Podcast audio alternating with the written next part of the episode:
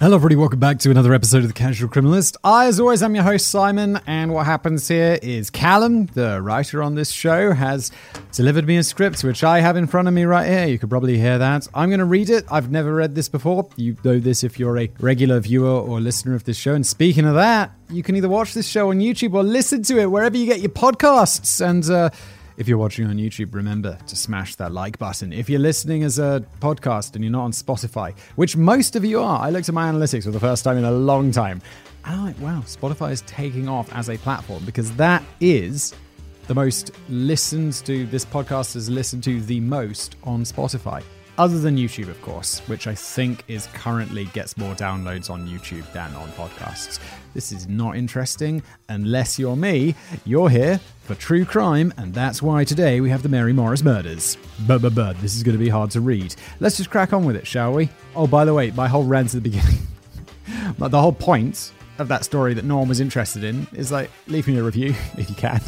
It actually helps get the show in front of more people. Or tell a friend. That's also welcome. I see you people on Twitter tagging me in your recommendations, saying the casual criminalist is amazing.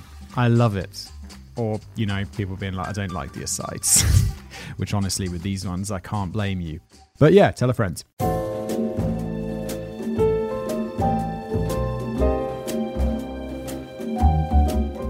Every now and then, a criminal case comes along that's truly stranger than fiction. Today, we're exploring one such story, a compelling mystery from the turn of the millennium, equal parts outlandish and intriguing. We're going to be going through all of the facts and prevailing theories on how two normal women met horrific unexplained ends. These are the Mary Morris murders, a duo of cases which gave investigators in Texas a bad case of deja vu. Two women with the exact same name turned up dead in similar fashion within days of each other. But were these two violent deaths a case of incredible coincidence, or was there something even more sinister going on? I don't know how many murders take place in Texas, like on a daily basis or within a few days. Uh, that would help me get an idea of how uncommon murder is in Texas. And then also, I don't know how many Mary Morrises there are. Mary Morris seems like a fairly common name. I, I think there would be a lot of Mary Morrises. Anyway, the death of Mary Lou Henderson Morris. In the early morning of October the 12th, 2000, Mary Lou Henderson Morris left her home in Baytown, Texas to drive to work. The 48 year old was a loan officer at Chase Bank in Houston, about a 30 minute drive from her house. That day, the bank would have to go short staffed. Somewhere between her office and home, Mary disappeared. Her co workers started calling around, but nobody knew where she was. The last person who had seen her was her husband, Jay Morris, when she left the door at 6 a.m. Later that day, he would receive the worst news imaginable. Mary's Chevy Lumina had been found, burned out, and abandoned by the side of a remote road about three miles from their home in the wrong direction from Houston, and there was a body in the front seat. The remains were so badly burned that identification would take some time, ultimately relying on dental records, but it was safe to assume that it was Mary Morris. Her condition also made it impossible to determine the cause of death. Suffice to say, foul play was suspected, but even more puzzling was the motive. Was she she was just a regular woman, a loan officer? I don't know what a loan officer is. Is that someone who gives you the loan or chases you up for a lo- loan that you owe? I can't imagine like Mary Lou Henderson Morris who's 48 year, years old is going to be some sort of like, what are they called? Debt collectors? Uh, bailiffs. Bailiffs is the word I'm looking for. She doesn't seem like this person. Mary had no enemies that anyone knew of, and robbery seemed unlikely. There were pieces of jewelry melted onto the remains, meaning the killer wasn't bothered about taking them with them.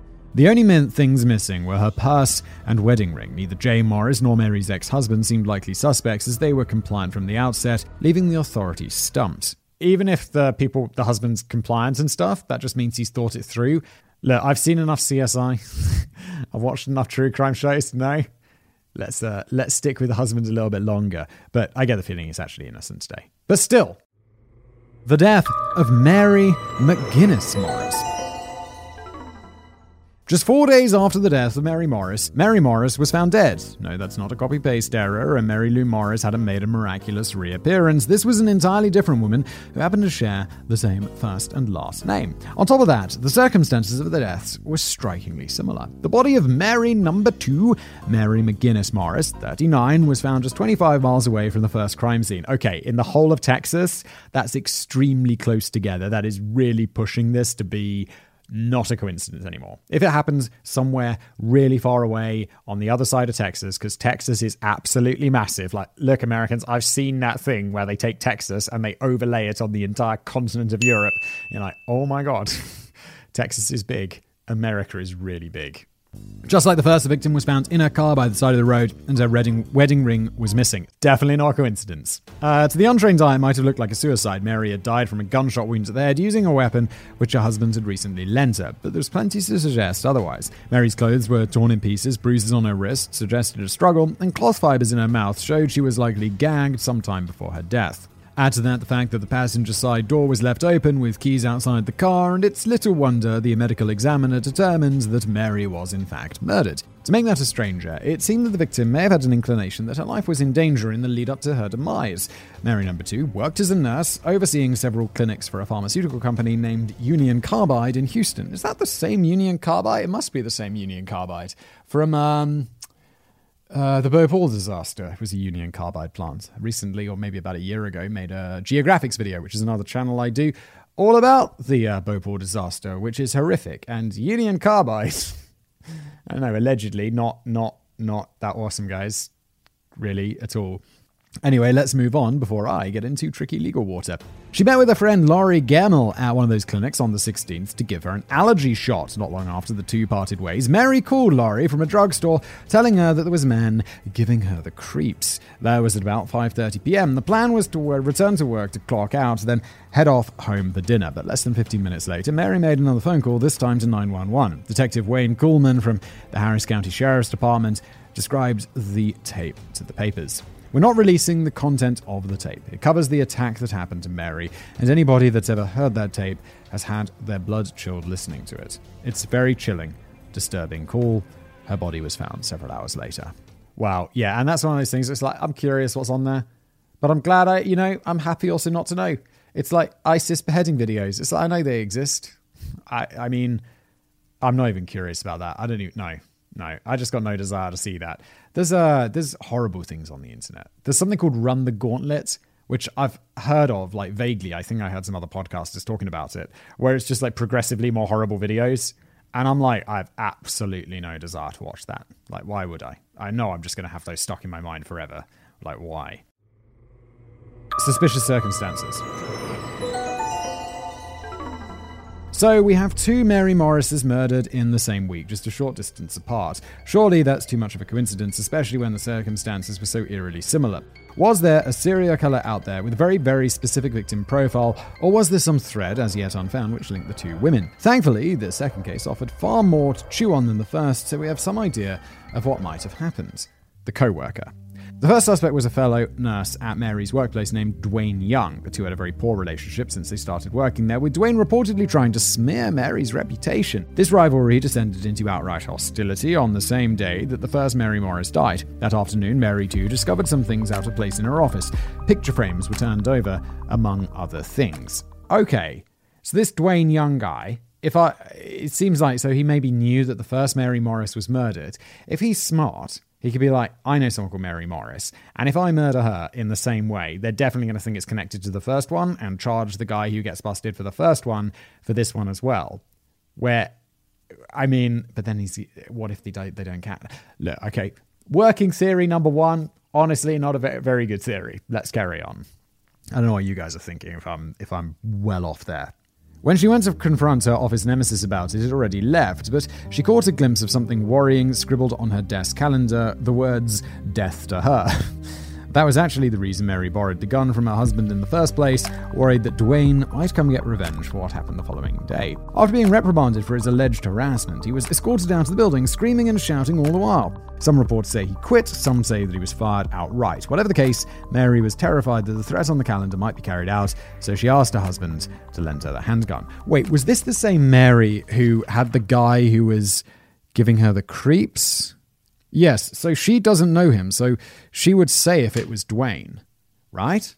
It's very confusing when they're both called the same thing, but this was the second Mary, so I guess it can't be Dwayne. Or can it be? Maybe he paid someone to that doesn't seem. Let's move on. The same gun remained tucked under her driver's seat for several days until it was ultimately used to end her life. Could the disgruntled ex co worker be the one who used it against her? The husband. Let's not all rush con- to condemn Dwayne just yet, because there's another suspicious person to take a look into. Unlike Mary number one's partner, Mary number two's husband, Mike, became a prime suspect in her killing from the outset. When interviewed by the police, he said that he was at the movies with his daughter, but he wouldn't let the cops speak to the little girl to confirm this. On top of that, Mike refused to take a polygraph test and lawyered up before being officially identified as the suspect. I have to say, like, if they were like, take a polygraph test for something, polygraph tests are like basically pseudoscience. I don't know why they still use them.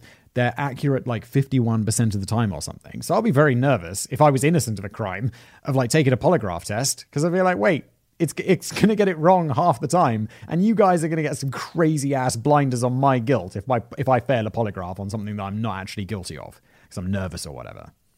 Nervous that the polygraph's going to get it wrong because they get it wrong a lot of the time. None of this proves guilt, but his compliance also that he lawyered up before being officially identified.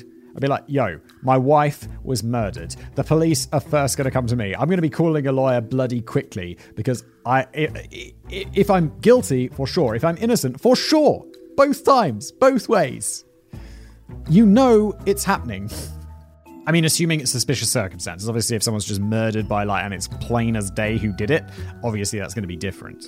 Uh, his non-compliance definitely raises a few suspicions. It was also found that Mike and Mary had been having some marital issues. According to friends and family, he had followed her several times in the belief that she was having an affair, and even confronted her about suspicions not long before. Is it possible that Mike ended his wife's life out of jealousy and tried to make it look like a suicide to more easily claim the hefty $700,000 life insurance payout? Um, I thought life insurance uh, it's it's more likely to pay out if someone's murdered rather than they commit suicide, right? Because if you're committing suicide, it's like you're choosing to die, and then you know there's going to be an insurance payout, which seems like a little more sketchy than someone getting murdered and then the insurance paying out right? The icing on the cake of this theory is a four minute phone call logged from Mike's cell phone to Mary's at 7:11 p.m. This was about an hour and a half after Mary called 911 to report her own kidnapping. Uh-oh. Was this Mike checking in for a status update from Mary's killer, or perhaps a final goodbye to the woman herself? Both are pretty chilling prospects, but all we can really do is speculate. Mike never really offered any real explanation for the call. He just said that it was a mistake on the part of the phone company, as he had only let the phone ring out for four minutes with no answer. If that was the case, then according to the company, it wouldn't have shown up on the records at all. Yeah, that is a weak excuse. it's like, yeah, yeah, it was a bank error, phone company error. It's probably not. Probably not. An unlikely coincidence. Those might sound like some pretty tantalizing leads, but unfortunately, that's as far as the investigation into Mary Morris number two's death ever went. We'll leave it up to you to decide where the suspicion lies. Was Mike really just acting in his own best interest by keeping away from the investigation? And could the vengefulness of an ex co worker actually be to blame? But most importantly of all, how the hell does any of this relate to the poor bank employee found dead just a few days before? Well, the answer to that might lie in the missing wedding rings. This little detail has fueled speculation that Mary Morris's murders were part of the same calculated plot. Oh my. Do you think, another theory, that either the husband or this Dwayne chap, they hired a hitman to take care of Mary Morris. And the hitman got it wrong and killed the wrong Mary, phoned them up and was like, yo, yo, yo, I'm ready for like my other half of the payments or however assassination works. And then they're like, oh no, what are you talking about? Mary's in the other room. And the killer's like, ah, ah, crap. Not this again. and uh, then he has to go kill her again to get paid. Uh, uh, wild speculation. This little detail has fueled the missing wedding rings. Little detail has fueled speculation that the Mary Morris murders were both part, of the same calculated plot. I say calculated plot when I really mean horrifically miscalculated blunder. See, in many cases, a missing wedding ring is a hallmark of a contract killing. Oh, Simon, you big brain. A token used to prove that the deed has been carried out. So, the thread tying these two cases together may be one of the most unfortunate cases of mistaken identity ever. What I mean is, if one of Mary Morris number two's enemies did in fact hire a hitman to end her life, then it's possible the killer just went ahead and killed the wrong damn Mary the first time. Despite the age gap, there are plenty of similarities between the two women, which could cause a case of mistaken identity, especially if the killer was a hired professional going only on a name and photo. Aside from the Mary Morris moniker, they also shared a similar permed haircut, white complexion, and city of residence. They were 25 miles apart, those two bodies? Yeah, they lived close.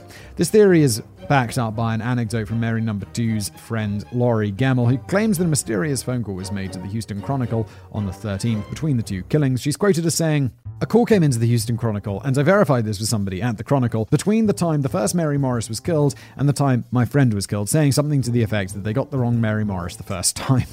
This hasn't been verified, but if it's true, someone with knowledge of the crime might have been dropping a hint to the press the killer had made a massive error.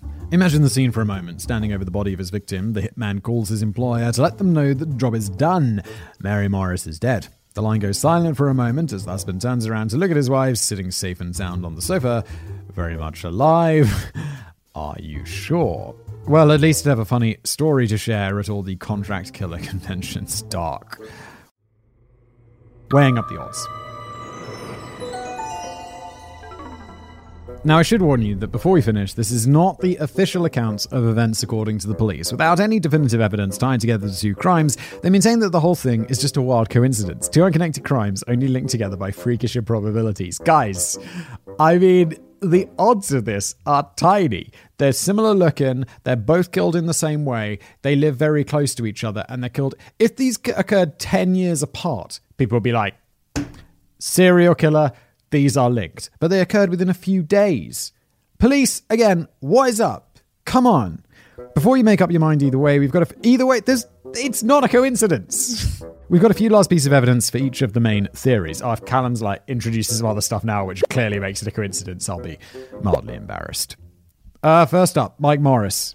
If we return to the wedding ring for a second, there's a compelling anecdote which supports the idea that it may uh, have been returned to Mike Morris after his wife's death. Several months after, a family friend was visiting for dinner. They realized that Mike's daughter was wearing the deceased woman's wedding ring. When they asked Mike about it, he told them that Mary wasn't actually wearing it when she was killed, a fact which he forgot to tell the police about at the time. Was this evidence that he was in contact with the person who lifted the ring from Mary's body, or just a sad symptom of their marital problems? But perhaps one of the biggest problems of all with this story for me is if you're planning on having a person killed by a hitman, why arm them with a handgun? Was he just trying to make the hitman really work for his paycheck? Yes, that is a curious detail. So maybe it wasn't the husband. Maybe it was this Dwayne dude. Yeah, it's. Look, I mean, it was Dwayne, right? It wasn't the husband. He wrote, like, she's gonna die or whatever on a computer screen.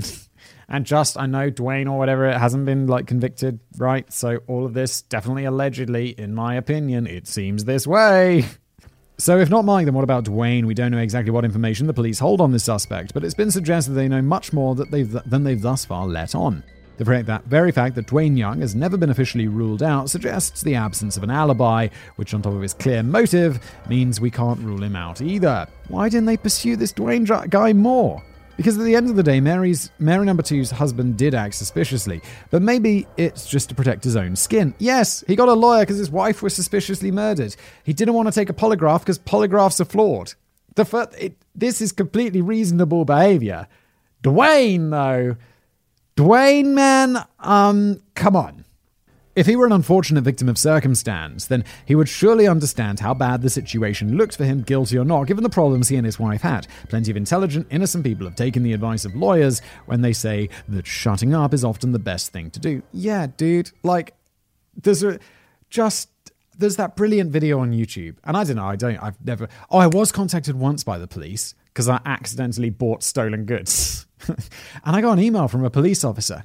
And they were like, Hi, we're trying to contact Simon Whistler. Is this Simon Whistler? I was like, What is going on? Have I committed some crime? And this was, uh, it was like police in the UK. And I was like, I don't even live in the UK. And I'm like, What's going on? So I just reply, like, uh, What's this about? And then they were like, they were very nice about it. They, I think they, they clearly knew that I'd not intentionally bought. I'd bought a, a, a, drone off off eBay, which some dude had stolen from a shop and sold. I had no idea. Uh, they were very nice and everything. I was like, okay, okay, this is. I don't know why. I was like, I've committed a crime. What what crime have I unintentionally committed? But yeah, so they uh, nothing ever happens of it in the end. I was not very impressed by that. I know, I feel like I rag on the police a lot in these casual criminalists, but also my personal experience with the police was also not very impressive because they were like, well, we'd like it back. And I'm like, well, I don't live in the UK. And unless you're going to pay for postage, I'm not going to post it to you because it's just, they're like the insurance company can claim it. And I'm like, well, great. So the insurance company can write to me. You've got my details, obviously. um, So uh, have the insurance company just do this. And they're like, okay. And then I never heard from them again. Never. And so I still have this drone, which I didn't throw away because I was like, okay, maybe they, they're going to want it back. This was 10, no, not 10 years ago, five years ago, six years ago. So what is going on? What are we talking about? Why am I telling my own police stories? Oh, yeah, because there's this brilliant YouTube video where it's like reasons you shouldn't talk to the police. And I'm like, okay, yeah, that kind of makes sense. If I was arrested for anything that I didn't do, or if I did do, I'd be like, I will shut the f up until I get a lawyer. When the case started doing the rounds in the early days of the online true crime community, Dwayne apparently made a habit of defending himself in the forums. He maintained his innocence, claiming that he'd never made any threats against Mary's life. He instead threw suspicion back at the husband as well as Laurie Gemmell, one of his most pub- public accusers. Gemmell is quoted as saying, reference to Mary number two, she told me that she was afraid of this person that she worked with, and I said, Do you really think he could hurt you? And I said, Yes, I do, and I think he could do worse. It seems that her problems with Dwayne Young went way further than a bit of Monday angst. If someone truly believes they're under that much threat from a person, I'm inclined to believe them. But aside from what maybe, maybe Dwayne will be in the comments being like, Hi, Dwayne! Allegedly. Freak coincidence.